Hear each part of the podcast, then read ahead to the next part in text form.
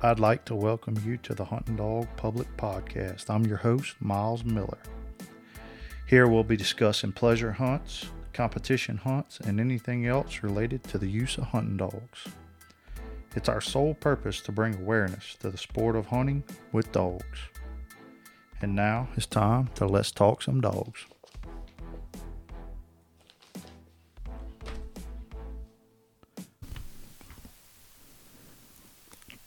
Today's word comes from 1 John 1 7.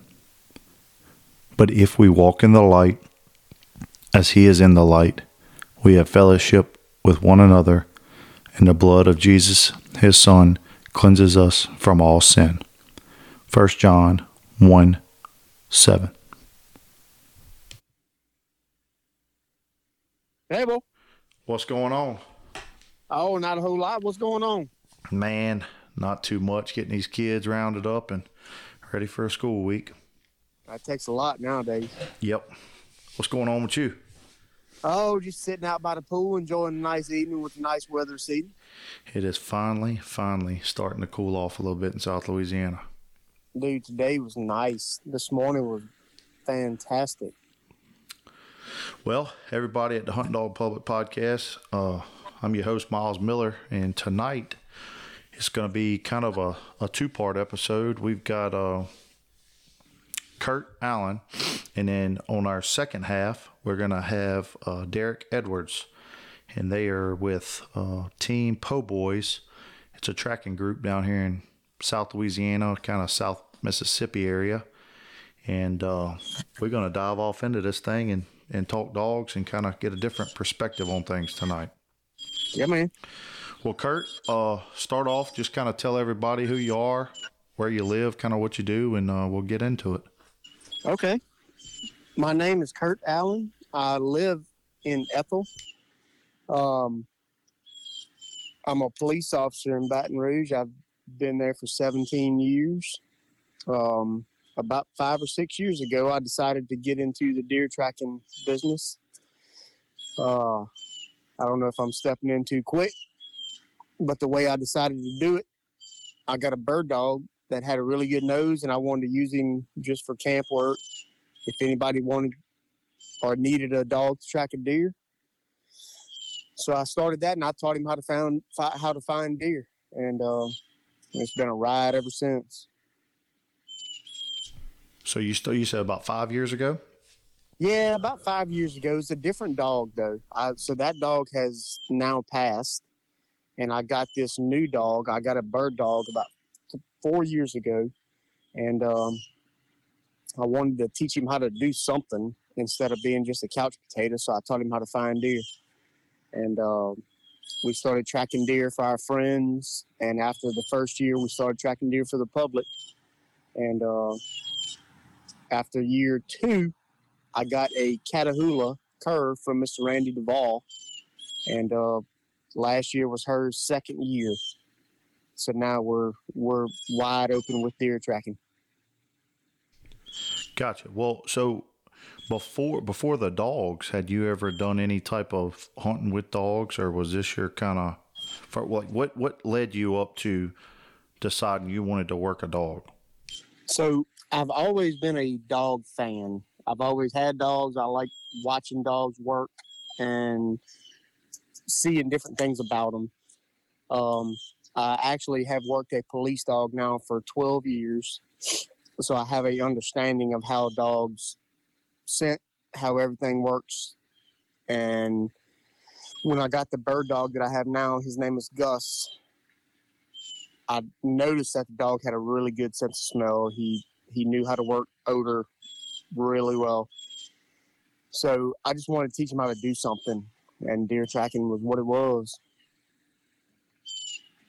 So Gus, you say he's a bird dog. What what actual breed is he? He is a German short-haired pointer. Gotcha. Those have exceptional noses. Uh, you and me both are in the same line of work, and uh, you know when we go to these trials for our work, we actually see some of these German short hair pointers that that do narcotics work, and they say it's because of the the nose and then you know just their drive as far as wanting to please you know their handlers. So I'm sure Yep. you see that with him. Yep, no doubt. He's a um, he's a workhorse. Um, we got a guy in our group that has one. Gus is great. Don't get me wrong, he's fantastic. But uh, we've got a guy. His name is Cody Delat that has one. His name is Jack, and Jack is a beast. Jack is there'll never be another Jack. Um, he's a German short hair pointer. Uh, and Jack will Jack out, will, will get out there and get him with the best of them. So how did how did you come about acquiring Gus? Believe it or not, Gus was a some sort of a rescue, we'll call it. Um, after my first bird dog died, I wanted another one because I like the breed so much. So I started looking on Facebook, and um, come to find out, I, I found Gus. He was in Brookhaven, Mississippi, and uh, I wanted him. He was 11 months old when I got him. I drove down to get him. I want to say in March of 2020, and uh, he's been with us ever since. And he got home, and like I say, I get the dog home, and I like training dogs. I like the the working dog aspect. So I told my wife, I was, "We're going to teach him how to do something," and I didn't know what else to teach him other than tracking deer, and we've been doing it ever since. So y'all actually trained Gus. He wasn't trained whenever you got him. I did. I trained Gus from the get go, from the day that he got home until now. So, if you would kind of walk us through what is uh, what, what does training a deer dog or a, a dog that recovers wounded deer? What does that consist of? So there's different ways and there's different philosophies on how to train and how to find a wounded deer. I have two dogs right now. I train them both completely different because when I got Gus, and I'm gonna say this, but when I got Gus, I had zero idea about anything and everything about the deer tracking business. I just I knew how to work a dog, so I went into it. With Gus, I got a deer hide and a deer leg and some blood, and I dumped it in my yard and I told him to go find it. And I held him on a leash, and I worked him on a leash, and he picked it up really quickly. Um, then I went to taking the blood away because in my mind, like I said, I had no idea about deer tracking. I had no idea about anything about it. But in my mind, if the deer's bleeding, then I can find it myself, right? So I did a little bit of research and I took the blood away. So I taught Gus how to find this odor that I tell you to walk up to, and I tell him to check it. He checks it, and I tell him to find that odor. So he learned how to find that deer. So then I got my Catahoula, and not to get into too much, but I talked to Mr. Randall Duvall, and he taught me a whole lot more about the tracking world and how to train these dogs. And Allie was trained a little bit different. Allie is my Catahoula.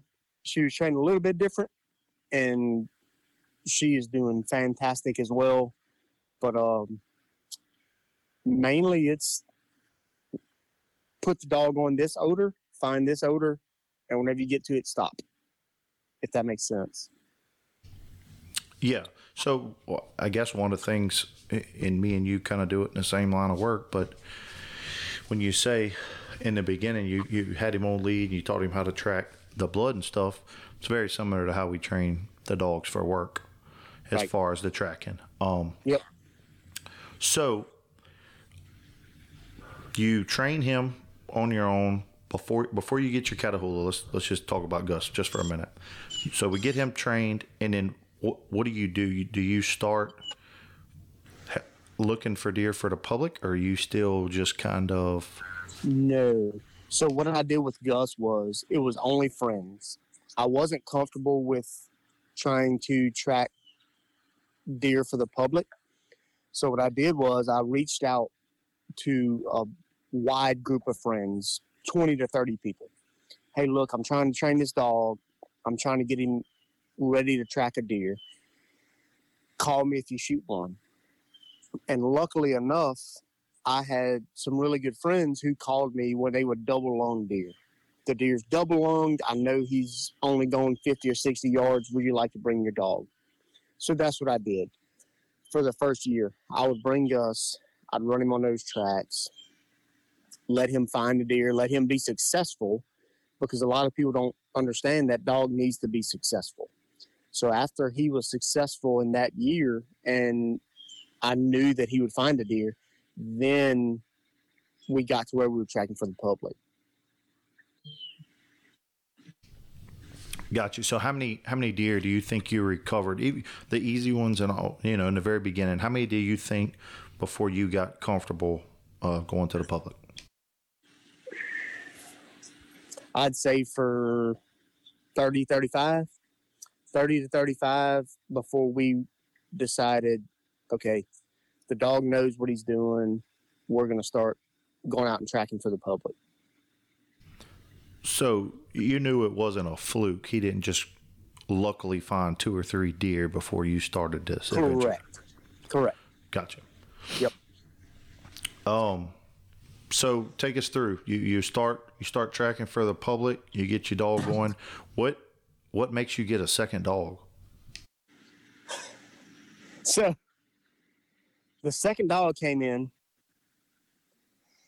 Um, I got to meet Mr. Randy Duvall. Very knowledgeable, very into the tracking world, and I got to see his dogs work and see how these Catahoulas go. And I noticed that a lot of people were running two dogs. So I tell Mr. Randy that I would like another dog, and we decide that I need a female to run with Gus instead of a male. Well, litter pops out, and um, I wind up getting a little black and white female from his litter. And uh, I got her trained. Randy helped me train her, and she is bad to the bone as far as now. She's she's the real deal. Um, Matter of fact, I'm looking to get another. I'd like to get a male to run with her and run three. Um, it's just it's easier on on the bay side whenever you have a couple dogs. I think you got a couple dogs barking at a deer instead of just one. But um, yeah, they these two dogs have been the ticket. That's where it goes. So how how old is uh, Allie? She made two in March, so this will be her third year.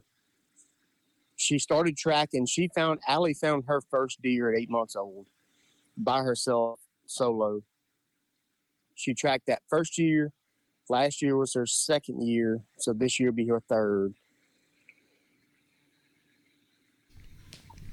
Got you. So, uh, you use whenever you take your dogs do you track every track has both dogs on it or do you um, look at everything and and decide whether you're going to use one dog two dogs depending on how much land you got? Like how does that work? It look it, it, it depends on each track. So if i get a shot where somebody tells me that they have bone which indicates to me that they've got a leg shot I'm only running Allie, and I've got reasons for that. Um, if I know it's going to be a live deer, hundred percent live, I'm running Allie, and that's because for some reason, since I brought Allie into the mix, Gus doesn't want anything to do with live deer, so I run Allie on those. But if it's say it's a um, it's a overnight shot. You shot the deer yesterday evening. There's been a house dog on it, this and that. I'm probably going to run Gus on that because he's a little more experienced and can handle his business a little better on those kinds of tracks. Um, if you don't mind me rambling, on that note, what is bad that we like or we don't like as handlers is nowadays everybody on every street corner and every house has a quote unquote tracking dog. So they shoot a deer in the guts with a bow and put Fifi, the house dog, on it. And when Fifi doesn't find it, they want to call us to go and find it. Gus excels at that. He excels in going behind other dogs and overcoming all the scent because there's a lot of scent there. There's people scent, there's deer scent, there's dog scent, and Gus does really well at that. So, talking about that, for for the listeners out there, um, who who do deer hunt, and let's say you shoot a deer, what would be some tips, far as before I call you or one of your guys in the group, what what would you like to see as a hunter? What would you like to see them do, and what would you like to see them not do? So if you, the way I put it is, when I pull the trigger, ninety percent of the time I can tell you where I hit the deer. I can tell you if it's low, back, higher, where, right?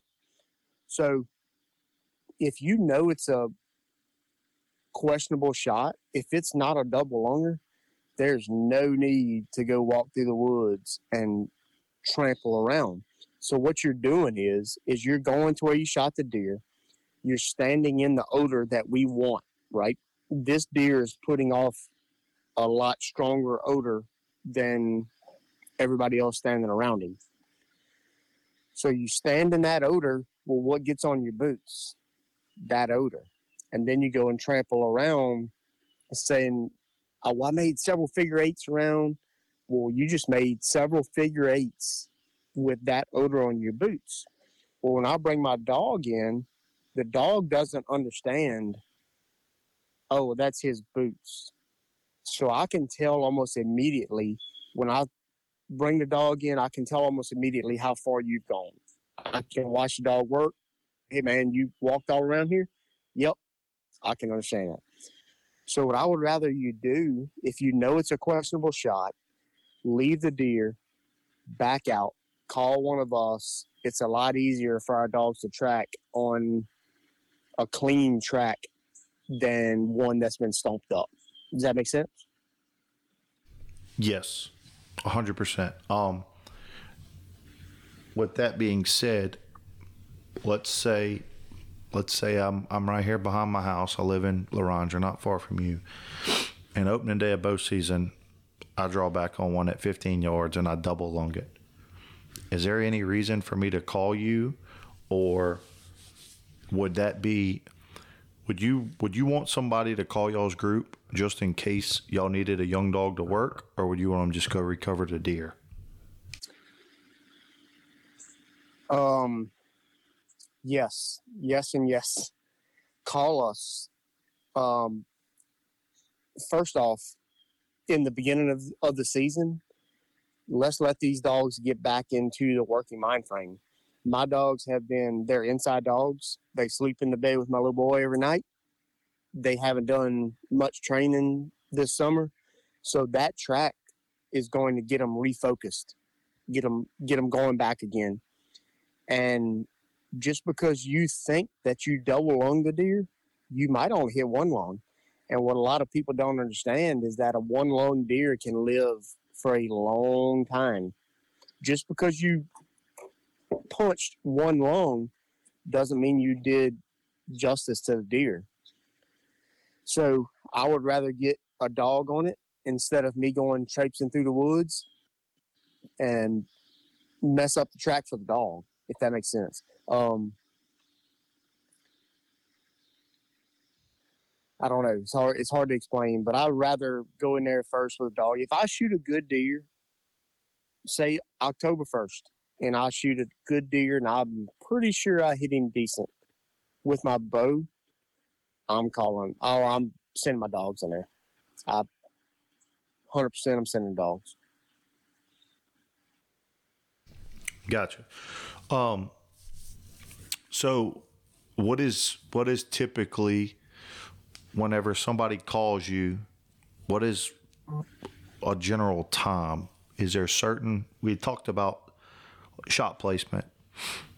Is there every every track when somebody when I call you and I say, "Hey, Mr. Kurt, I shot a deer. This is what I shot." Are you just going to drop everything and come, or is there some tracks that need to need time? Is there some tracks that need to be on it quicker? How does that work? So, uh, when it comes to that, you could be like we get a lot of calls.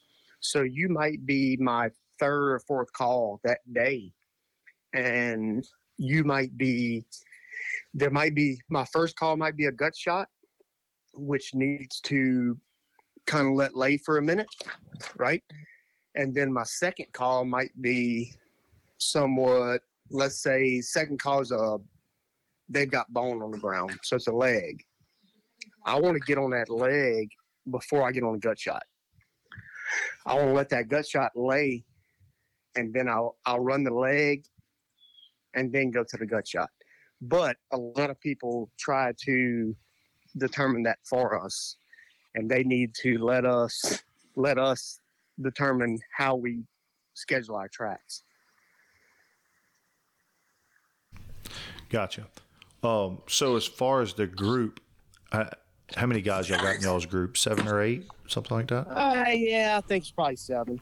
So as far as the group, let me ask you this: Is there any situations where somebody calls and says, "Hey, look, I just shot a deer and this happened X, Y, and Z"? Do y'all, I guess, pick certain dogs for certain tracks depending on terrain or depending on shot placement or anything like that? We do. Um, like I say, our the other bird dog in the group, uh, Cody Lat's dog. Well, we like to call him. We joke with him, but he's our leg shot specialist. If we if we've got a leg shot, and one of the other bay dogs can't go, Cody's our guy. Um, we'll send him on that. Or like you have, like I told you earlier, um, Allie, my Catahoula, she's just not, she's a little bit younger, inexperienced. So if I've got to go behind a dog or the next day or something like that, I'll run Gus on that track. So yeah, each track is different and we can run different dogs on tracks depending on what we have going on. Gotcha. Oh, you had talked about one of the guys in your group's got a, a bird dog. What is the typical breed of dog that y'all have that recover these deer? Oh, in this group here, normally they're gonna love me for saying this, but it's blackmouth curs. They love them blackmouths. Yeah, I know. Uh, I actually was at a birthday party last night and I saw Judd. Um, I, I buy dog feed from Judd. He lives at, or his dog feed's only about two miles from me, and I know he's he runs a blackmouth. You tell Judd to train his dog. I'll, I'll let you tell him that. But uh, and then I know you know Tanner lives close to me, and um, Tell train, Tanner to train his dog too. well, Tanner sent me a picture earlier. His dog was laying on the back Oh, he- porch. Tanner didn't send you a picture of his dog with a deer, that's for sure. Right. Um, and then I, I don't know all the guys in your group, um, but Coop, I've been knowing Coop a long time. Yeah. Uh, Coop's also running blackmouths, um, but I- I knew that was kind of y'all's, I guess the the uh, main breed that y'all were running in the group. Yeah. Um, you talked about you got your cur dog is a Catahoula cur. Mm-hmm. Uh, she came from Randall Duvall, Yep. pretty well known in the in the tracking dog world, especially down here. I'd say. Yep. Um, I was actually fortunate enough. I've got a puppy that would be a grand puppy off of his his stock of dogs.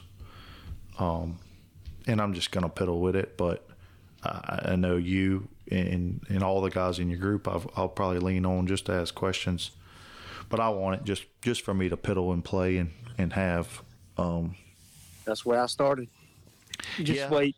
I I know it. You you'll be putting your number out there in about three years. Well, and that's the thing, you know, I talked to Tanner and I'm like, hey, I want to go on the track with you just just because I like to get a perspective before I I dive off in it. My pup's young, but I just I have too many other irons in the fire.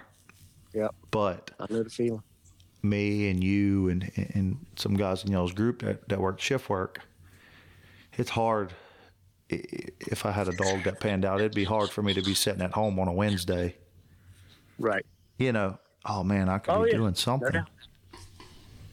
Well, with me, it was more of just I want to teach this dog how to do something.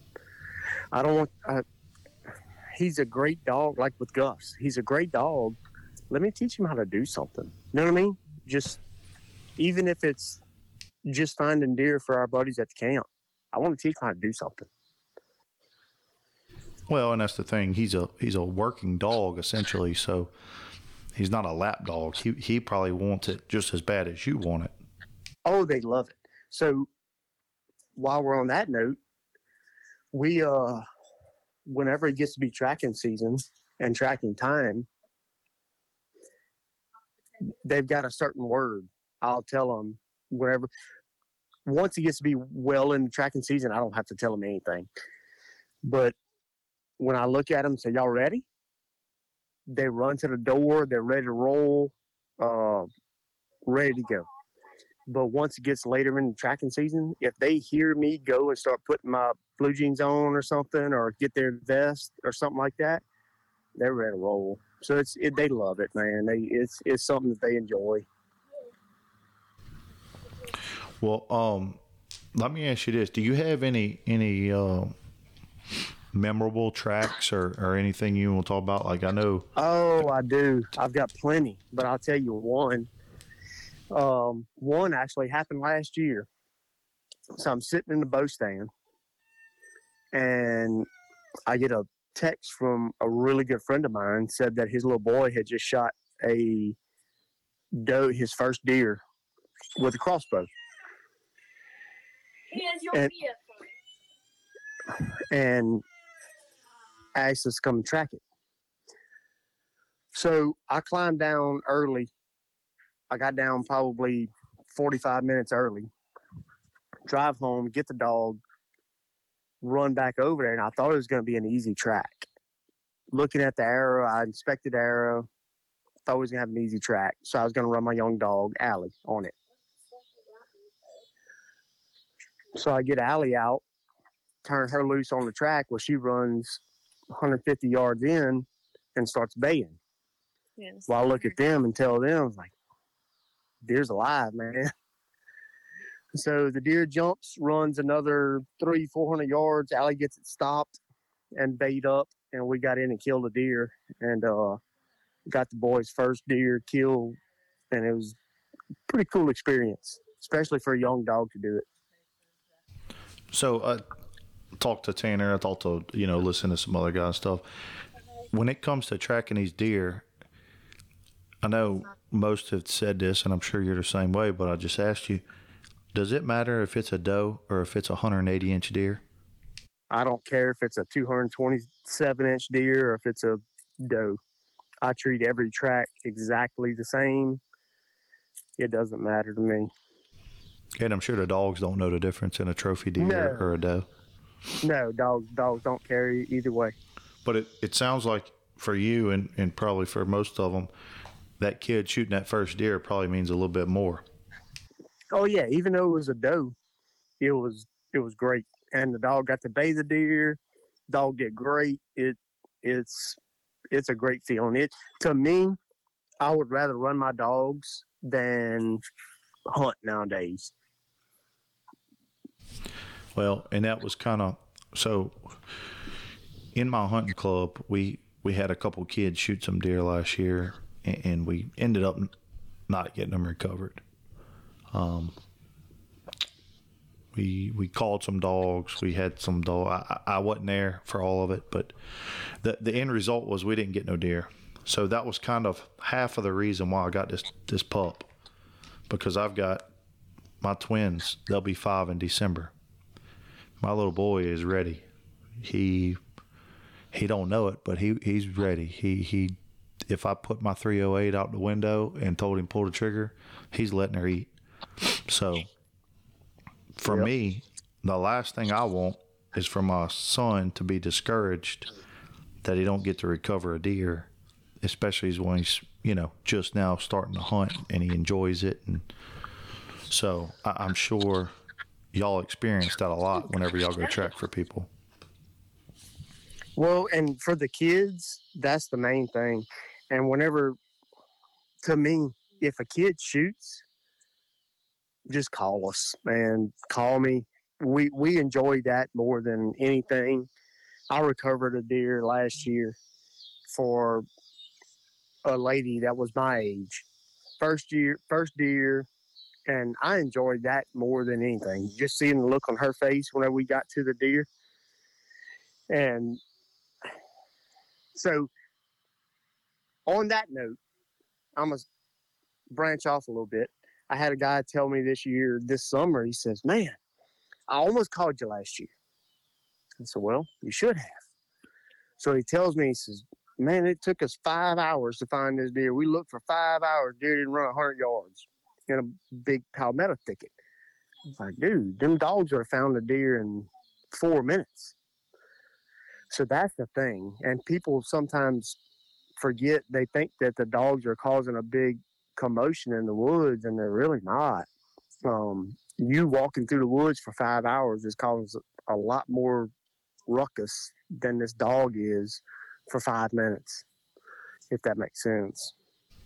Oh yeah, we we see it and hear it all the time. You know, uh, these guys are like, man, I don't want dogs on my lease, and I don't want them messing with the deer and this and that. And at the end of the day, the the dog is a tool to recover the deer, to get in there, get out, and and make it a lot faster. When them deer see, they see coyotes, they see foxes, they see dog type stuff all day, every day. So a dog running by them is not is not nearly as much as me and you walking by 'em. Correct. Yeah, my wife, uh, I am sure she would have uh, appreciated us having our own dog last year. She shot her first deer. Um, my wife is actually a very, very good shooter. Uh, 100 yards broadside, she double lunged one, and he ran about 80 yards. Uh, he, it was a doe. Piled up, but we had to go through a cutover, and I'm on my hands and knees because it's so thick Yeah. and uh, my, my wife shot, so she had to come with me, and uh, I'm sure she would have appreciated the dog because we could have found it a little bit quicker, and Yeah. uh, she wouldn't have had to drag it out probably. Well, we just want to help people. It's just what it's all about is helping people, helping people, helping kids. The kid, we love the kids. I'll drop what I'm doing to go for a kid track. So it's all about helping people and and not not wasting game and stuff like that. So Gotcha. Well, um, for the listeners out there, I'm going to put some stuff in the uh, in the bio for this podcast. But if um, if somebody was wanting to reach out to y'all, what would be some of the ways that they could do it? they could do it through Facebook. Look at Team Poboy's on Facebook, and um, if they need a dog or something, they could make a post, or we have uh, our numbers posted on there. They could text us, they could call us, they could send us a Facebook message, however they'd like to do it. Can you give the listeners a general area of kind of what y'all cover? Well, with Team Poboy's, we have actually we can cover anything of South Louisiana, Southern Miss- Mississippi, um, and we have contacts throughout the country. I mean, if you if you're in Kansas and you shoot a deer and think that you need a dog, call us. We can we can try to work around and try to find you a dog out there. So we're not just here, but for us to re- to respond, it's normally Southern Louisiana, and Southern Mississippi. Gotcha. Um, what about? Is there a fee or anything? Like, how does that work as far as if y'all come out um, to track a deer for somebody? Sometimes there is, and it's it's different per tracker. Um, for a kid, I personally don't charge. For a first deer, I personally don't charge. So it's free of charge for kids, first deer, things like that. Um, different trackers do different things. So the next guy might charge you, I might not. So that's all. It's all on the tracker. But at the end of the day, it, it costs you time, money, equipment, Right. vet bills, feed, dog feed. So if Correct. it's it's appreciative if you were to get a tip. Correct. Yeah. Like I, I take my dogs to the vet twice a year. I just took them two weeks ago, and um, each vet visit was five hundred dollars. So you looking at a thousand dollars a year that I go and bring my dogs to the vet. So a tip is is nice, but on a kid's deer or a first deer, I'm absolutely I'm not taking any money. I don't want any money. We do it because we like it. Gotcha. Well, man, we've been doing it about 35, 36 minutes. Um, I know I told you we were going to try to do, you know, two guys uh, on the same podcast, but how we did it is we're going to break it up. Uh, we'll go to commercial break or sponsor break, and then when we come back, I'll be talking to Derek. But before we wrap this this first half of the episode up, is there anything else that you want to tell the listeners or get out or anything? No, man. I just I want people to call us. We enjoy it. We want to do it.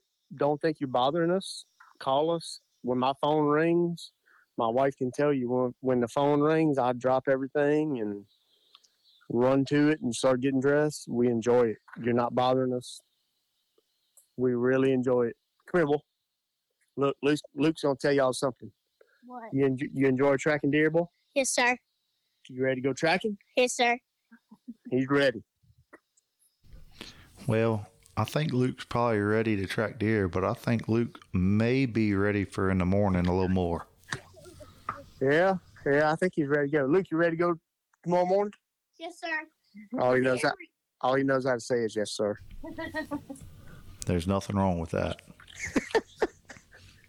all right, well, Well, man, I appreciate it. Um, like I said, I'll put all y'all's contact stuff in the bio, and uh, yeah, do that. I look forward to uh, talking to you later on through the year, and I I may try to slip over and come with you one day on a track. Like I said, I'm I'm piddling with my puppy, and I'd like to just kind of sit back and watch and learn myself. Dude, I love when people come on track with me. It's, yep, you are you are you a turkey hunter at all? No, unfortunately, that's, that's this- about the only thing that I don't hunt. So this is almost like turkey hunting. You get to walk around, bullshit with your buddies. It's, I love it. I, if if I can bring somebody with me, I bring them. It's not like hunting to where you're trying to be quiet, this and that. Like we're we're hanging out. We're going tracking deer, look for blood, doing whatever. So if you ever want to go, let me know. That'll work. And I told uh, I told Tanner this year before hunting season gets over, we're gonna go make a make a round with these squirrel dogs and uh, bring your Hell little yeah. boy, let him shoot him a squirrel or two. There you go.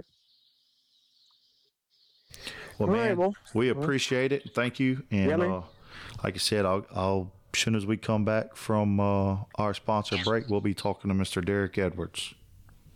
all right, dude. We'll talk to you later on. All right, take will. care, Kirk. Bye bye. Bye.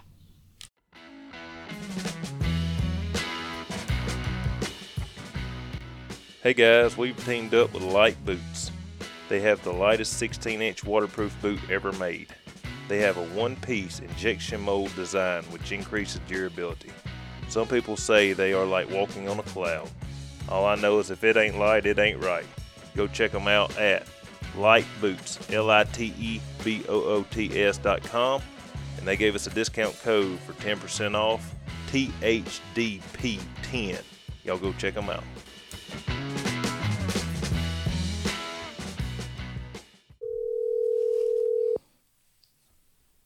Hello. Derek, Yes, sir. Hey, man, how's it going? Oh, it's going. Well, I heard that. I uh, I just interviewed kind of your counterpart, Kurt, and he uh, he said he was enjoying this weather. It's finally starting to cool off a little bit. Yeah, yeah. 94 instead of 104. Well, I'll take it. it, it the the Yeah. cool days are coming. We, Yep. we we almost to the end. I know I'm ready for them. Yeah, I think everybody is down here. Well, um, everybody at the Hunt Dog Public Podcast, I'm your host Miles Miller, and uh, tonight it's kind of a two-part episode. Uh, we spoke with Kurt Allen in the beginning on the tracking dogs, and uh, now we got uh, Mr. Derek Edwards. Um, Mr. Derek, if you would just kind of uh, give an introduction, tell the people who you are, where you're from, and how you got started. All right. Uh, my name's Derek Edwards. I'm 32 years old from around southeast Louisiana, Albany, Hammond area. Uh, been tracking wounded deer for about better part of 10 years now. Started out years ago with deer hounds and foxhounds and just kind of as I got married and I got four kids now and just didn't have the time for all that, but still wanted to do something with a working dog just slowly progressed over into tracking. Um, a lot more time at home. It ain't as much. You ain't got to hunt them quite as much and take care of them like you do a actual hunting hound. So it's a lot easier to do with the kids. it's just something we fell in love with, and I've done moved over to the blackmouth curs now. That's I got four of them right now. Just had a new one shipped in from Missouri yesterday morning. Uh, we, me and another one of the members on our team, Jeremy Cooper, and Turner Tanner Burkhalter, we all run blackmouths. Uh, I think every one of us runs some type of cur dog. They got a few of us running Catahoulas. Then you got Kurt and Cody. You know they're kind of goofy and wanted a bird dog to track deer with. But, uh, I think we got one lab in the group, but for the most part, we all running some kind of cur. Whether it's our main dog or we got one in the box anyway. They just seem to be a more versatile dog. I ain't gonna they're the best there is, 'cause they're not. Some of them aren't, but just from what we found in our group, most of us, all of us in our group have one to put in the box at some point in time. It ain't our main dogs, but for me, that's what I fell in love with was the blackmouths and dove off in them with both feet when I finally got into them. Gotcha. Well, when you when you finally got into them, you said it was about ten years ago. Well, 10 years ago when I started tracking, I had a Catahoula. Uh, I've tracked with a Catahoula. Actually, I lost him last March at a little over 10 years old. Uh, I've had Catahoulas, bloodhounds, walker hounds, running walkers. Uh, and then I got into the black mouths about three and a half years ago. And I don't know, just the for me, it's just the perfect dog for me. They they might not be for everybody, but they're just I fell in love with them. Just about everybody I know that's got one has fell in love with them. Just as a breed, you you almost can't beat them. Gotcha. So, if you would kind of walk us through your, your Catahoula, we'll start with him. Or is it? It's a male dog. Yeah, he was a male dog. Um, he was just old grade Catahoula, come off somebody's farm. He wasn't no registered, just old style, more blocky, blocky headed Catahoula male dog. He would he'd go find one. You know, I, I didn't know nothing about it starting out. I just wanted something to do with him, and I, so I'm gonna try to make him a blood dog. And that's before I knew anything about tracking. And me and him kind of learned together. And as he got a little older, the wife said, "Look, that's I, we got him originally from my oldest daughter now, and she was scared to death we were going to lose him. So that's when I had to, I kind of semi-retired him and started using. I went and got a bloodhound, and I'm probably going to hurt some feelings, but I, I can't. And I might have had a bad one under the bunch. I don't know. If that son I had no brain. He was just the goofiest dog God put on this earth. And I went from him to some running walkers, and they were the same way. They ain't had no brains. and I was trying to get back to the cur. You know, I knew the curs had the brains. I'd, uh, everybody around's running Ladner curs. I wanted something different for some reason at the time. I just didn't want what everybody had, and I went and got a half Ladner, half Weatherford being male, and that's my main dog I have now. Um, he's probably 65 pounds when he's in shape. Right now, he's pushing 75. I don't make him do nothing in the summer. Summertime, he's just a dog. Uh, but by the end of deer season, he'll be 10 down, 62, 65 pounds. And he's uh, just a go getter. They just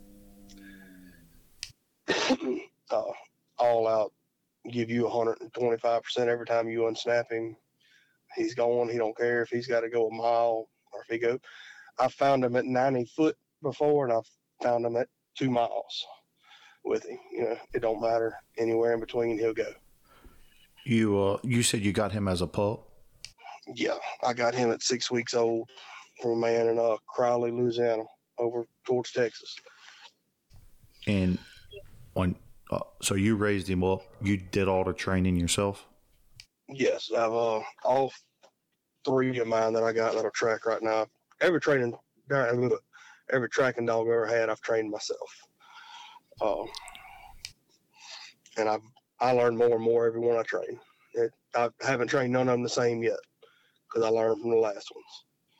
Well, and that's we was going to kind of talk. I talked to Kurt a little bit, and you know, it's like everything else. They got different philosophies and different ways. But what what have you done with yours that that helped you? How did you train them? Did you? Some people squirt blood on the ground. Some people drag Oh. hides. What what was your technique? I start mine on a hide.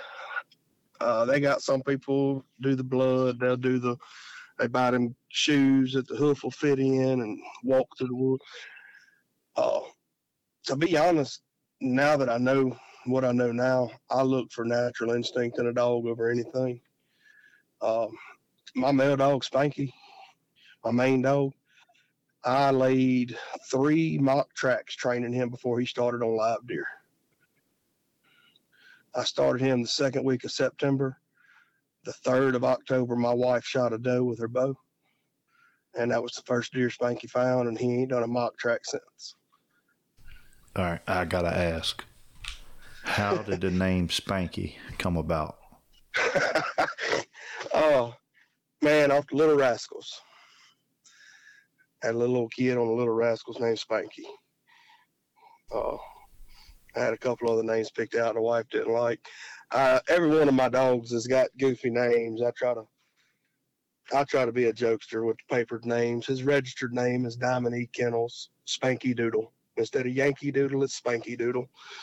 Uh, just fun with the kids. The kids, I let them name stuff. I got a dog named Sugar Bear. Uh, we just have fun with it, man. We involve the kids. Uh, I got a big male dog right now, just made a year old. His name and registered name is Given to Boone. Uh, we just just try to incorporate where they come from and put a little joke in there some kind of way. Gotcha. Yeah, I just I heard that and I said, man, I, I gotta know. I mean, I, Spanky's Yeah, probably not not a, a common name in the dog world. No.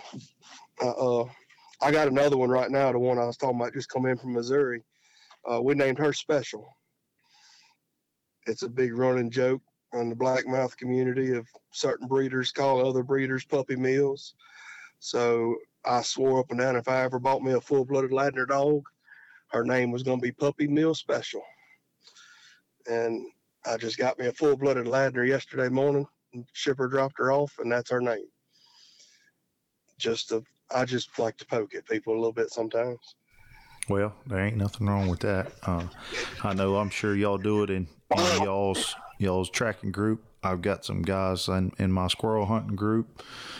We poke at each other, and, and even in our our podcast group, we uh, there's not many days go by that somebody's not messing with somebody.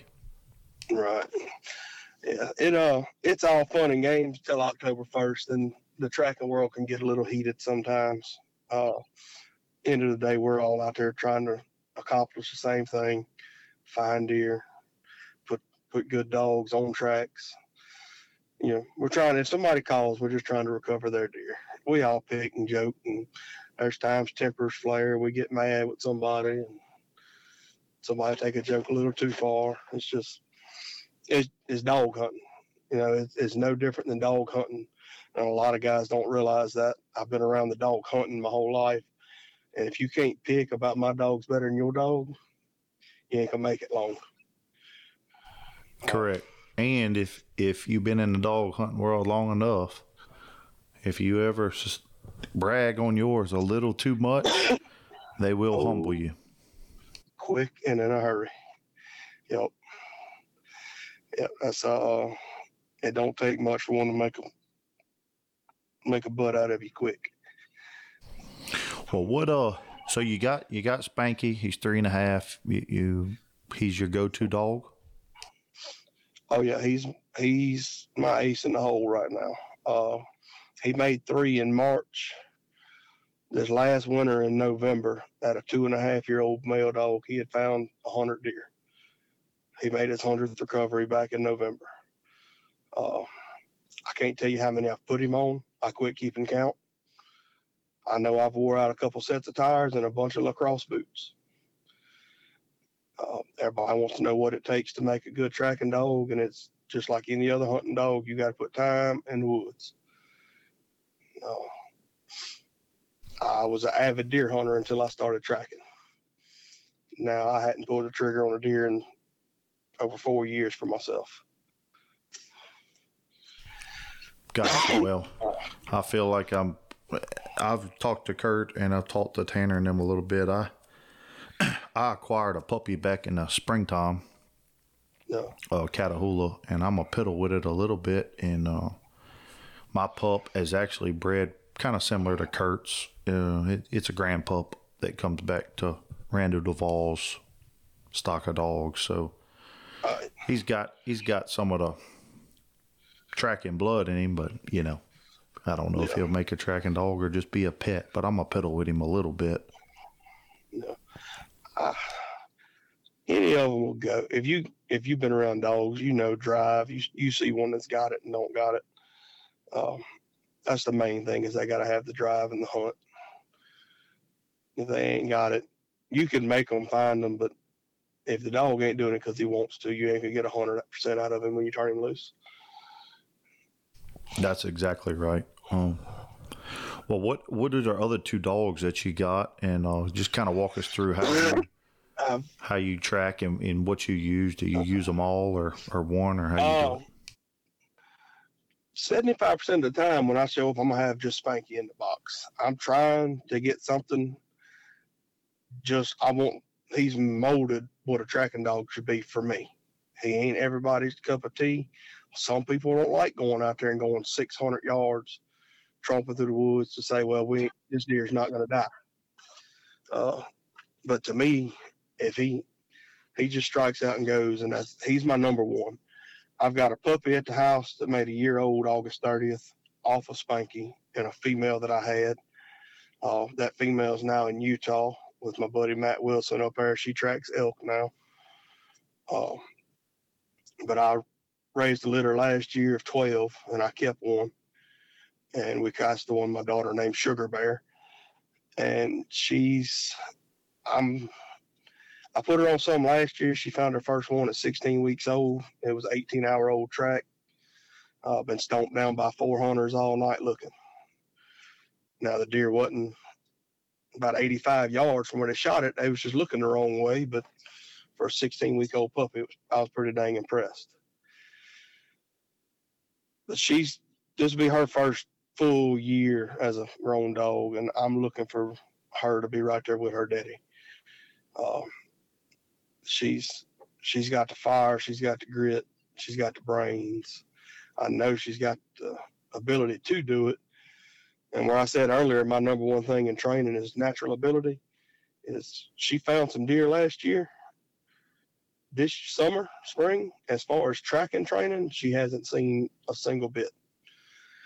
Uh, Now, all my dogs got a handle. They all got a recall. I can turn my three grown dogs loose at one time, and I can make one of them sit at my feet while the other two run around, or I can have them all sit at my feet.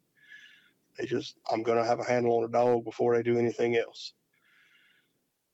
But I look for Sugar to be right there with Spanky this year. Now, I can't say that she will 100%, but I think she is. I've seen a bunch of dogs, and she's just got it. Um, I got another male dog there. He made a year in May. I think May 20th, he made a year old. Uh, he comes from my buddy Jeremy Cooper. He's on the team with us.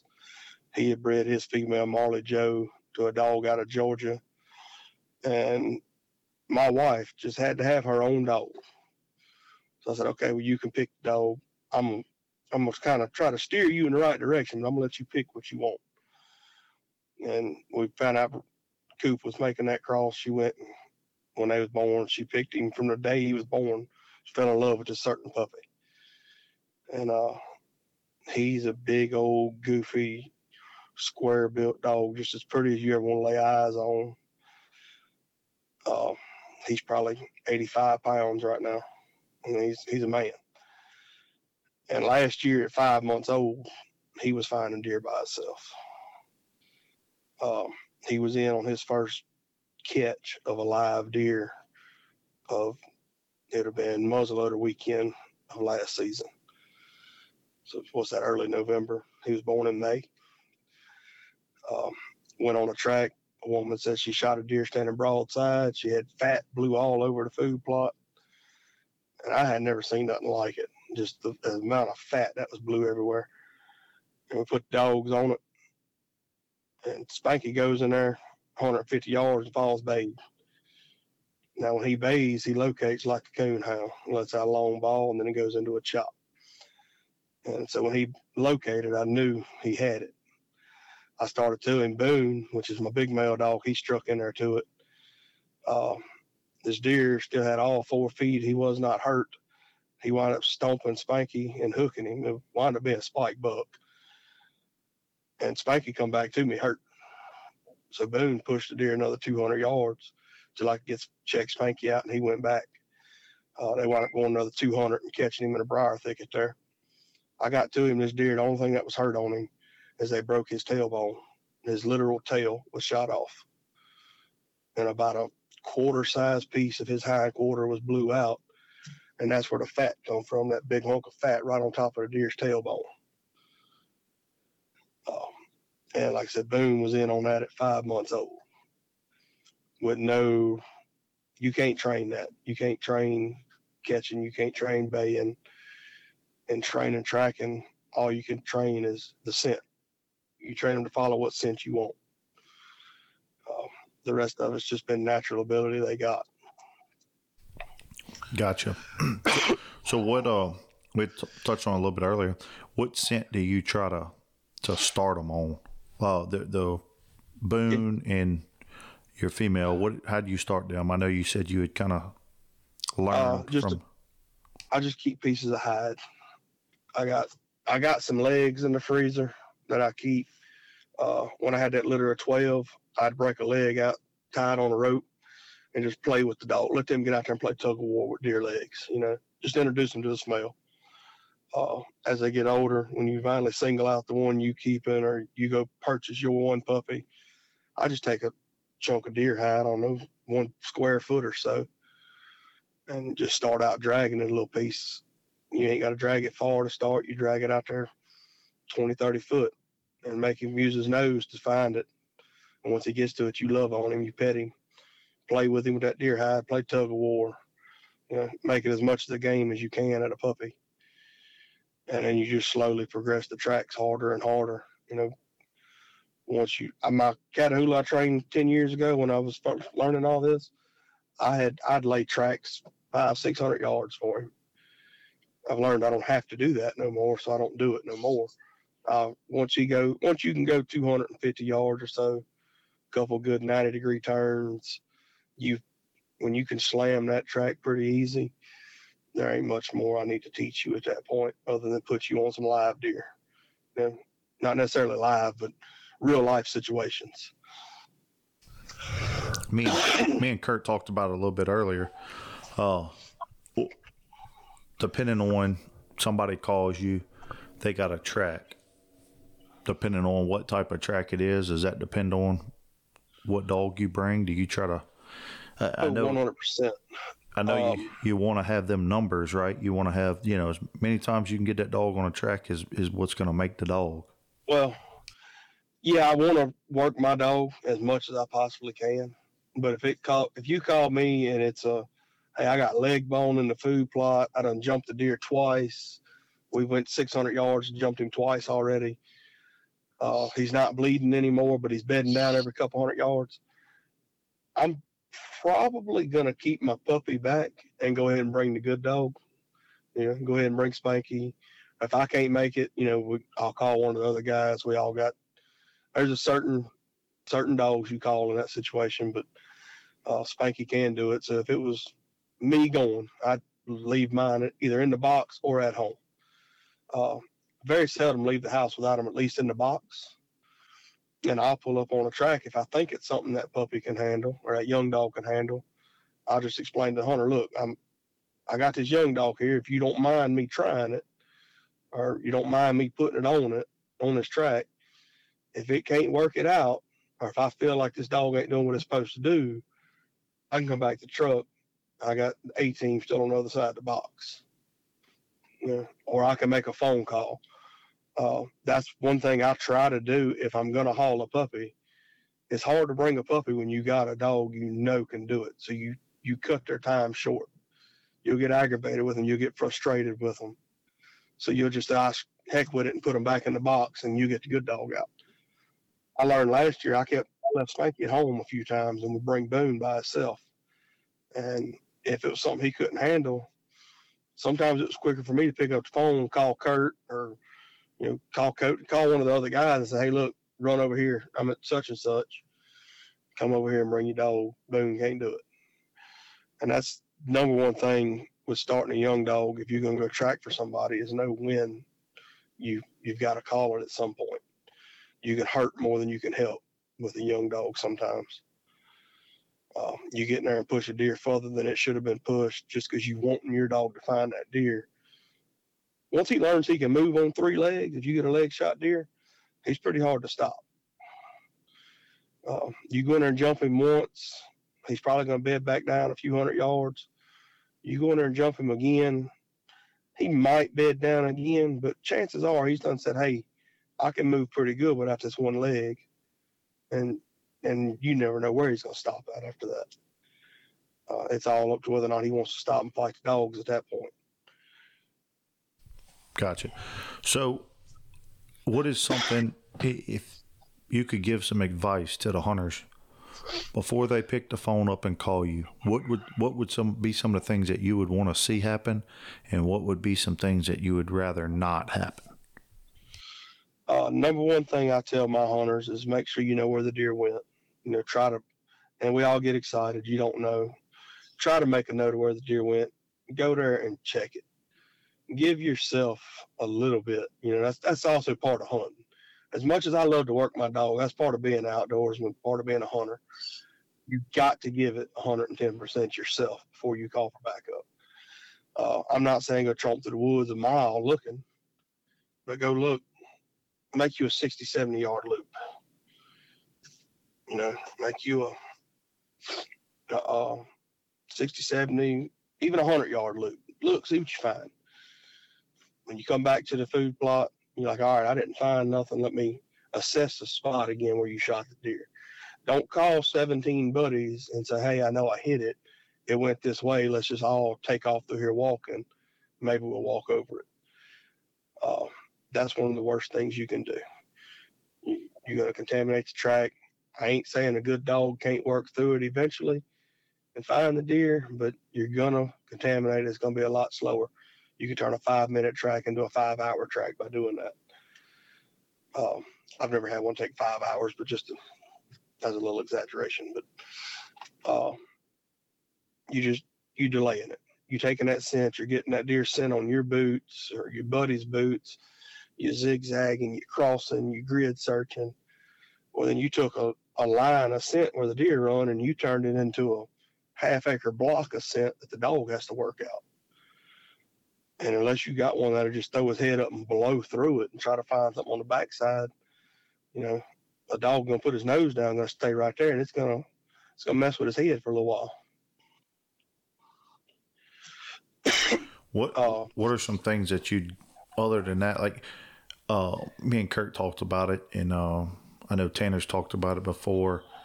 Hey, I got a buddy that's got a beagle, or my house dog, or I'm sure you don't Yeah. want to go in after other dogs if you can help it. if I can help it, I don't want to. Um, but in the same sense, it gets aggravating. But if you truly love, I'm, I'm gonna call tracking a sport because to me it is. It'd be just like somebody trying to come in and train a coon dog or a squirrel dog on your hunting property. You know, at some point you got to give these new dogs a chance, but you don't take one that ain't never. You don't go get your rabbit dog out the house and say, "Well, I think I can make him track it." if the dog hasn't had some sort of tracking training, it's best to, if you're going to call somebody, you know, if you have our number. If you don't have our number, you don't have a way to get in touch with us, and you do that and then call us, it's one thing. Uh, but don't go out there with your neighbor's German. I had a guy bring a German Shepherd out a couple years ago. His neighbor's German Shepherd. Well, it found the cat under the shed last week, so we thought it'd find this deer and they out there with Fido walking around the woods for three hours before they called me. Uh, it turned into a fiasco. We ended up in the neighbor's field with the donkeys and everything else before that night was over. but yeah, just don't throw just any dog out there on a track. Don't don't call your buddy, your neighbor's yard dog out there.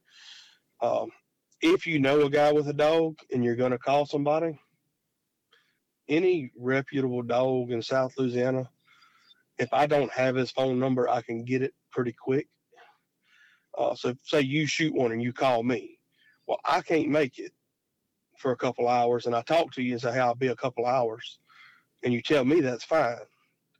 Don't call 47 other people because chances are they already know that I'm lined up to come over there and you'll have 14 different people fighting over one deer track. Uh, that's one thing it's gotten to here the past couple years is everybody and their brother wants a tracking dog now. Well, it ain't like coon hunting, fox hunting, or anything like that where you can go out in the woods and just go run your dog. Hunter's got to call you before it's in before you can do anything. So when they go to calling everybody, everybody's jumping wanting to go.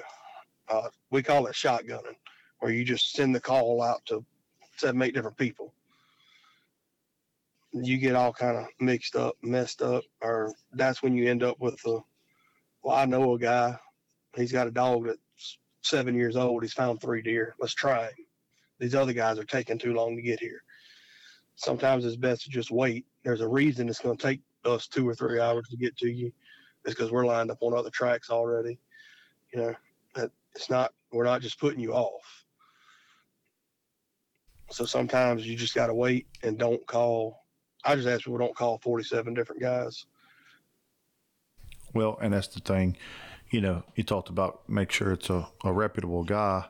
I'm in a hunting lease in Mississippi, and kind of the reason that it came about of me getting this cur pup was we had some. Our, our hunting club is not very big. I, I say it's not very big. It's 3,500 acres, but we only have 20 members. I think every member every member in our club's got a kid uh, except for one. So most of our members have kids. Well they shoot a bunch. We had three three kids shot last year and uh i wasn't there for all of it but we had some dogs called and some we long story short we didn't get the deer recovered that i felt like at least two of the three should have been and uh I kind of told myself, I said, you know what? I, I'm just going to fool with this dog and I'll have it for my hunting camp. And that's the main reason that I got it. If I can go up there and, and help them kids find their deer, to me, that's more than, you know, way Oh, more yeah. than me killing Oh. a deer. That's one thing every guy in our little group, the Team Poboy's group, we uh we all will go way above and beyond to try to find a kid's deer. Uh, I know Cody Delatte spent two days last year. He went two separate times trying to get a kid's first deer. Uh, the deer crossed property lines. They couldn't get permission. He backed out, told the hunter, you know, get permission. I'll come back tomorrow. We'll get on him again. And uh, wind up, ended up at a big pond in the woods on some other private property. And about a 90% sure the deer ended up in that pond, but they never recovered that deer. And that makes us sick. Uh, if there's one deer that I can recover, I want a kid's deer uh, a grown man, you shoot a deer and don't recover him, I don't really feel bad for you. You should have shot better. but a kid, I want to find that deer every time I go. And that's kind of one of the things that got us to put our little team together is to where whenever somebody calls, we know we're sending a good dog. You ain't sending just some random dog. Um, and I'm not saying that our dogs are better than other people's, everybody else's, but we know who's got good dogs in what areas we can send, if we got to, we'll call them. Tanner calls them subcontractors. They ain't part of our team, but we got their number if we need them. Uh, so we shoot one over and say up North Louisiana, there's a guy up there, JD Cottle.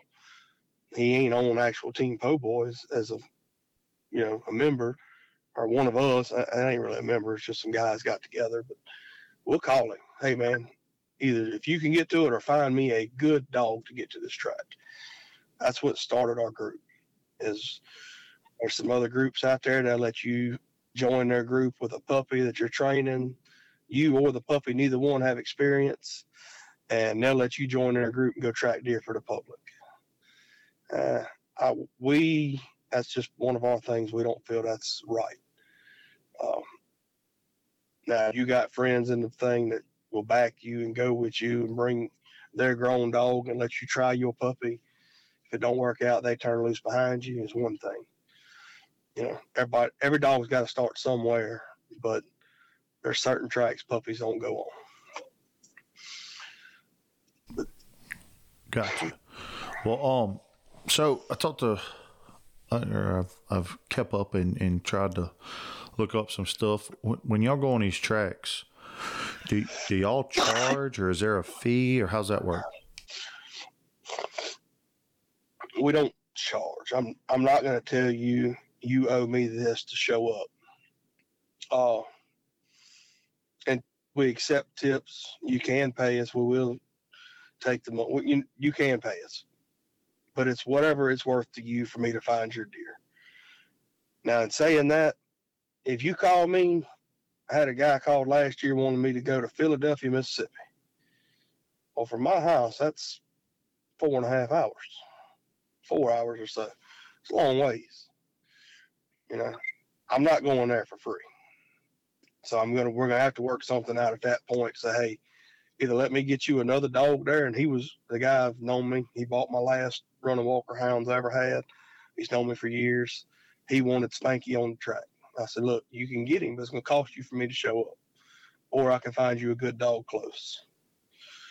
Um, usually we try to stay within 20, 30 miles. We will go a little further if we got to. Uh, I know Tanner, he went up to Natchez, Mississippi a couple years ago for a kid's deer, just because it was for a kid and didn't charge a penny, you know. Uh, for kids, we won't charge a dime. For you, uh, your grandpa shoots deer and calls me. I'm an elderly man. I'm not going to charge him just because I wouldn't want nobody doing that to my grandpa if he needed help, you know. Uh, it's just situational. If you want to throw us $20, $30 for gas money, we're happy with it. I had a man pay me $12 last year, and I was just happy with that as if he'd give me 400 It was the only cash he had in his wallet was $12. And he said, I'll send you a check. I said, You don't owe me a dime. You, you can keep $12. I don't even need that. But he argued me up and down until I took it. Um, we do it for the dogs. We don't do it. You're not out there to make money. You're not out there to make a killing. We love what we do. We love watching dogs work. Uh, it's just a line of work we've put our dogs into, and we, we do it for them. You know, if you feel you owe me something at the end of a track, I come out there and I we run one down a mile and catch it, and it was never going to die, and you wind up getting your deer anyway. Then yeah, you, if you want to pay us, that's fine. We'll take it. But there's no set amount. You know, th- these guys they got guys out there. Hey, it's fifty dollars for me to show up, or it's two dollars a mile for me to drive to you. Eh, I ain't into that because I want to work my dog, and the only way I'm gonna work my dog is if the hunter calls me to work him. Right. But at the end of the day, you're taking time away from your family. Gas is not free. Uh, you take care of your dogs. I'm sure you have vet bills and dog feed and wormer, heartwormer, and everything else. So it's appreciated. It's appreciated if every Right. once in a while you do get a tip or you know somebody does uh, bless you with a little bit of money for doing this. Right. Yeah, it's it's greatly appreciated. That's no. Um, but then again, it's a that's a hobby we've chose, and whether I was, as the way I feel about my dogs right now is, if they outlawed tracking tomorrow and I could never track with my dogs again, I'd still own all four of the dogs I have. I'd still have them. I'd still take care of them. I'd still feed them. Because at the end of the day, they're they're just as much pets as they are working dogs. I can turn any one of my dogs loose with all four of my kids at one time and never have to worry about them. Uh, not have to worry about the dog doing anything crazy, and you ain't got to worry about nobody coming and touching them. Best babysitters there is. But uh, so at the end of the day, you know, we do it for the dog. We're not out there trying to make a paycheck. It is appreciated though. Gotcha. Well, uh, man, what was give give us a a tracking story? What was your wildest or most memorable track that you've had, whether it was Mm. last year or, or throughout your tracking career? Uh, I mean, the most memorable is going to be when my when Spanky finally found his hundredth deer. That was just it couldn't happen for a better person. It was for a good buddy of mine, Jimmy Singleton. He uh, it was a funny story. There was a big deer shot on this power line the evening before. They brought somebody else brought a yard dog out there and tried it.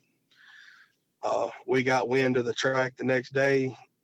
Cody Delatte's in our group. He he's got a bird dog. And when I tell you he's got a bird dog, that's just outstanding. I'll argue with most people he's probably the best in the state of Louisiana right now. Uh, and that's coming from a man that's got four tracking dogs himself. You know, he, he's just got, he's a beast.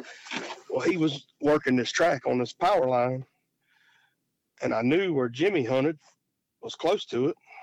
This power line goes in there and makes a 90. It's up by Greensburg, Louisiana. And they was coming off of one highway tracking the deer that was shot the night before. And I get a phone call from Jimmy right at dark. And Cody and them was already turned loose on another deer. He's man, I just shot one monster buck, you know, biggest deer I've shot at in years. But I don't know that I hit him. I shot at him standing broadside. He turned and run straight down this power line for a couple hundred yards. He shooting a pump action 410, I'm 410, 270 and he went, I don't know, 250 yards on the power line. Shot all five times at him. So we took him. I called Cody first because I was like, you know what, he's got to be close to it. I called Cody. I said, "Did you hear some gunshots a few minutes ago?" He said, "Yeah, sounded like it was right on top of us. It was five shots." I said, "All right, I said, I'm going to track that deer. I think it's the same deer you're already tracking, though." I get in there, we'll drive back in there. It's on Tickfaw River up there in Greensburg. We get on that power line. And Jimmy said, I have no clue where the deer was standing. I, I don't remember nothing. I just know he was in this pipeline. I cut Spank loose and sent I just hit him down the power line. I said, you know, find him. He went a little ways and he had his nose on the ground, but he just looks like he's just running down the middle of the power line. He goes down there 247 yards he hangs a right off the power line and immediately goes on point on the Garmin. I said, there ain't no way he's got the deer right there. You know, I ain't, I ain't telling Jimmy nothing. I'm just walking at this point. We walk up there and I get to where he left the power line and I turn my headlight into the woods. and there is a about 19 and a half inch wide, just prettiest big old wide seven point you ever seen, laying 20 yards off the power line uh, I got the call. There wasn't a speck of blood from where he shot the deer to there. He shot. Uh, he missed the deer completely the first shot. I guess as the deer was turning to run, when he shot the second time, he went in the flanks and just come up through the chest cavity. The bullet never exited, and deer never bled a drop. Um, that's probably one of my most memorable ones, just because it was his hundredth. It was for my for a real good friend of mine. You know, we got to do a bunch of high fiving, drug him up to the camp, took a picture with the grandkids and the dog, and it was just a real, real exciting time to find that deer. Um, Did you ever find, did you ever find out if that was the same deer that uh, It- Cody was tracking? It was not. The deer Cody was tracking showed back up two days later. Uh, but he was just as big a man as the one we found. Yeah, they was they got some hammers right there. But yeah, it wound up not being the same deer. Just we was hoping. You know, when I got to him and looked him over, I said, well, "There's only one bullet hole. Can't be him." But no, the deer Cody was tracking ended up back on camera a few days later. Um, I've had some ones that you should have never found that we found. Uh, I went on one up above the tower tracks riding area there in Greensburg last year. And man, we rode in on a four wheeler for felt like 30 minutes back in there. Joseph Brabham, buddy of ours. I went with him. It's somebody he hunts with. And we get on this four wheeler and we take off down this trail. And I said, There ain't no way nobody in Louisiana is walking this far to hunt. You know, we go on a bunch of calls. Most people is going to park within a hundred yards of where they're hunting. This man's on a thirty-minute four-wheeler ride back here, and uh, we get in there. He's on an old creek bank in a climbing stand of a big pine tree with a thirty-thirty, and I shot a big buck standing on that ridge right there at eleven o'clock today. It was four o'clock in the evening when I got there. Uh, we got over there. Uh, I had Spank by itself again. I didn't have no other dogs. I took put Spanky on it. That man had been looking since he shot that deer 9, uh, 10, 30, 11 o'clock that day till we got there. He had looked multiple times. He ain't found nothing. Within 10 seconds of us being there, we spotted blood. I said, well, you did hit him. So that's a plus. I said, Spank, he'd go 70 yards. He'd make a loop, come back to me. I'd send him again. He'd go 70 yards, make a loop, come back to me. I didn't train this in Spanky, and I don't know where he got it from. Uh, to my knowledge, I've never had to shock him off the road. But if he's got one fault, it's when he hits a gravel or blacktop road, he's not crossing it until I get there. Well, what he was doing is he was going. I didn't realize we had made a giant loop around where this man hunted. He was going out hitting the four wheeler trail we come in on was old gravel road that grew up and washed out. Uh, he'd go out there and hit that road and he'd turn and come back to me. And I kept sending him thinking, surely he's going to keep going. So I finally started walking. And once he realized I'm coming with him, he struck out.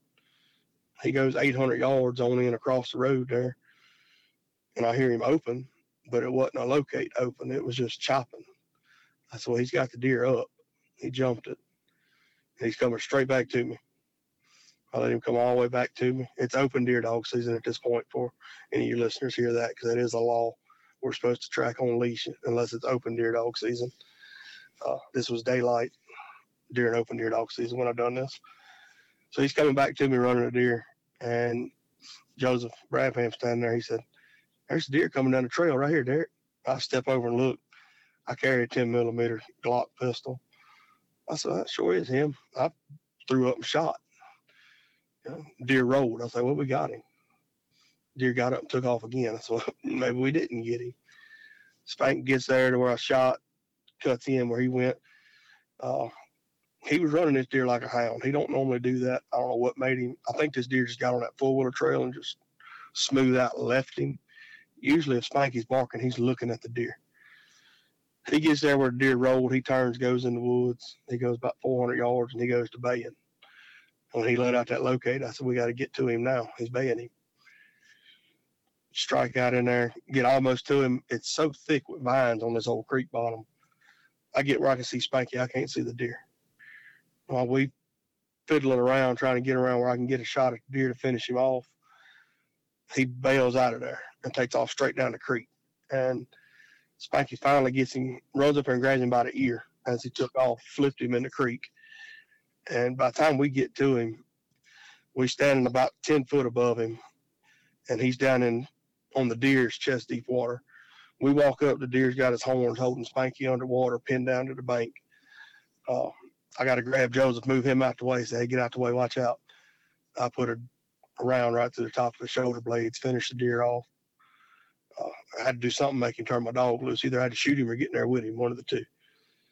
And once he turned him loose, you know, he fell around there. He, deer fell over, expired. Uh, we got down in there with him and found out where this deer was hit. And it's what they call a back wag or a, the no man's land high shoulder shot. Um, it looked like you took a pencil and poked it through right at the top of his deer's shoulder blades. And that's where that 30 30 bullet went through him. Um, a deer like that, I've went on, we call it a back whack. You get in there by his spine. you know, when the hunter calls, the deer fell down on the ground for a couple minutes and took off.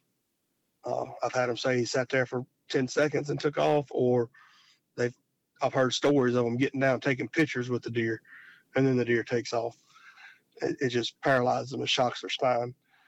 And that's what this deer did when he shot. He fell down and he got up and ran.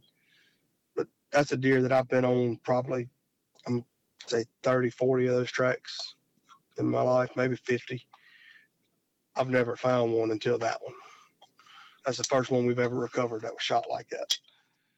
Uh, that's one of them stories where really had it been the time where we had to keep the dog on a leash, it'd have been night, or had it been you know early in rifle season before Louisiana's open deer dog season, probably wouldn't have got that deer.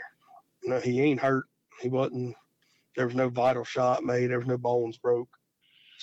Which is that's one you you're not supposed to get, and Spanky got him.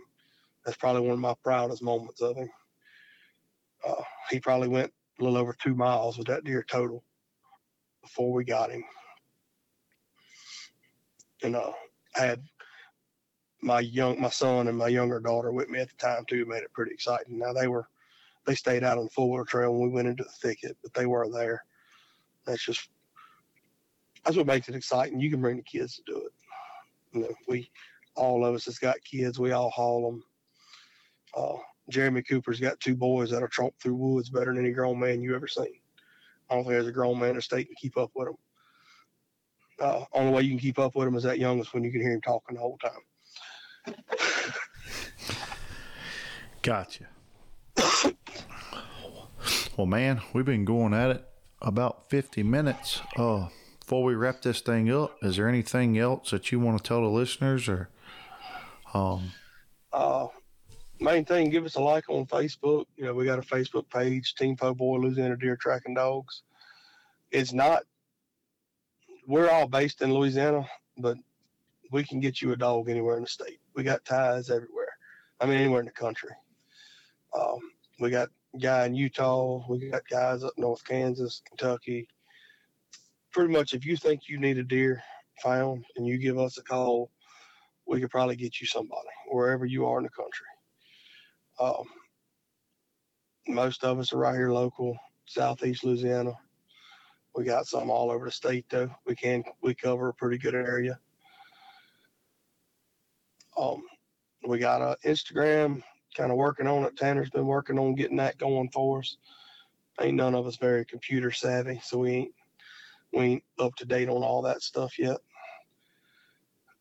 But we do have a good Facebook page going. You can get on there. We'll have everything in the bio for this podcast. Um, that way, if anybody in the country, I know how it is with networking. We do the squirrel hunts and stuff, and I have people call me all the time. Well, look, I don't want to drive to Louisiana to breed my dog. I'll give you, I'll give you ten names in within an hour of you. Find one yeah. that works, you know. Yeah, yeah. Yeah. Tanner said you was uh we could trade some podcasting for some squirrel hunts. He said, "You bring the dog, we got the property." Man, so. listen, I talked to I talked to Kurt earlier. I've been knowing Coop for forever. I used to deer run deer dogs with him whenever they yeah. hunted on the the where Tower Tracks is now. Right. I buy my dog feed from Judd, so I told Man, him that's some good dog feed. I that's what I feed. The Pride. Yeah, it's hard to beat. It's hard to beat, that especially for the dog gave us price. some good stuff. Well, we're gonna get together this year. We'll uh we'll try to get maybe all y'all around, and uh, what I might do is get all y'all around, and we do a kind of a end of the year. We'll do a squirrel hunt, and then maybe get some of the other guys that hadn't been on here, and we do a podcast and kind of have a re- recap of the year.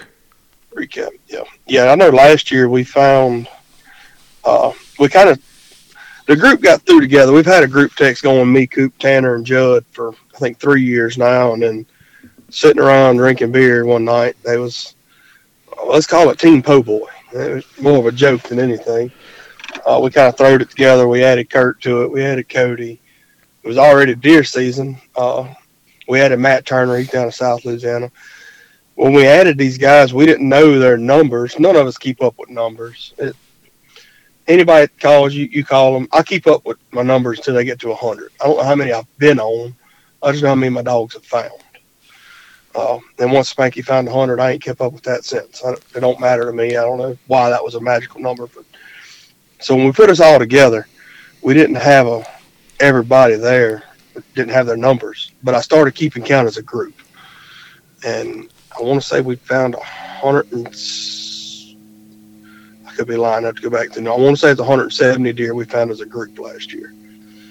Um, not counting what was already found before we all got together. That was from about December back, December to the end of deer season. You know, beginning of December.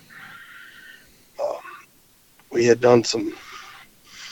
We do some traveling. And we find some deer. You know, that's so yeah, we, uh, end of year recap would be great.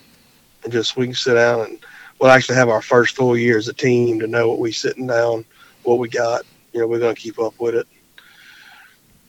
and uh, be able to discuss that. And just kind of, you know, some people want to see numbers, so Right. I try to keep up with how many tracks we go on as a team. Gotcha.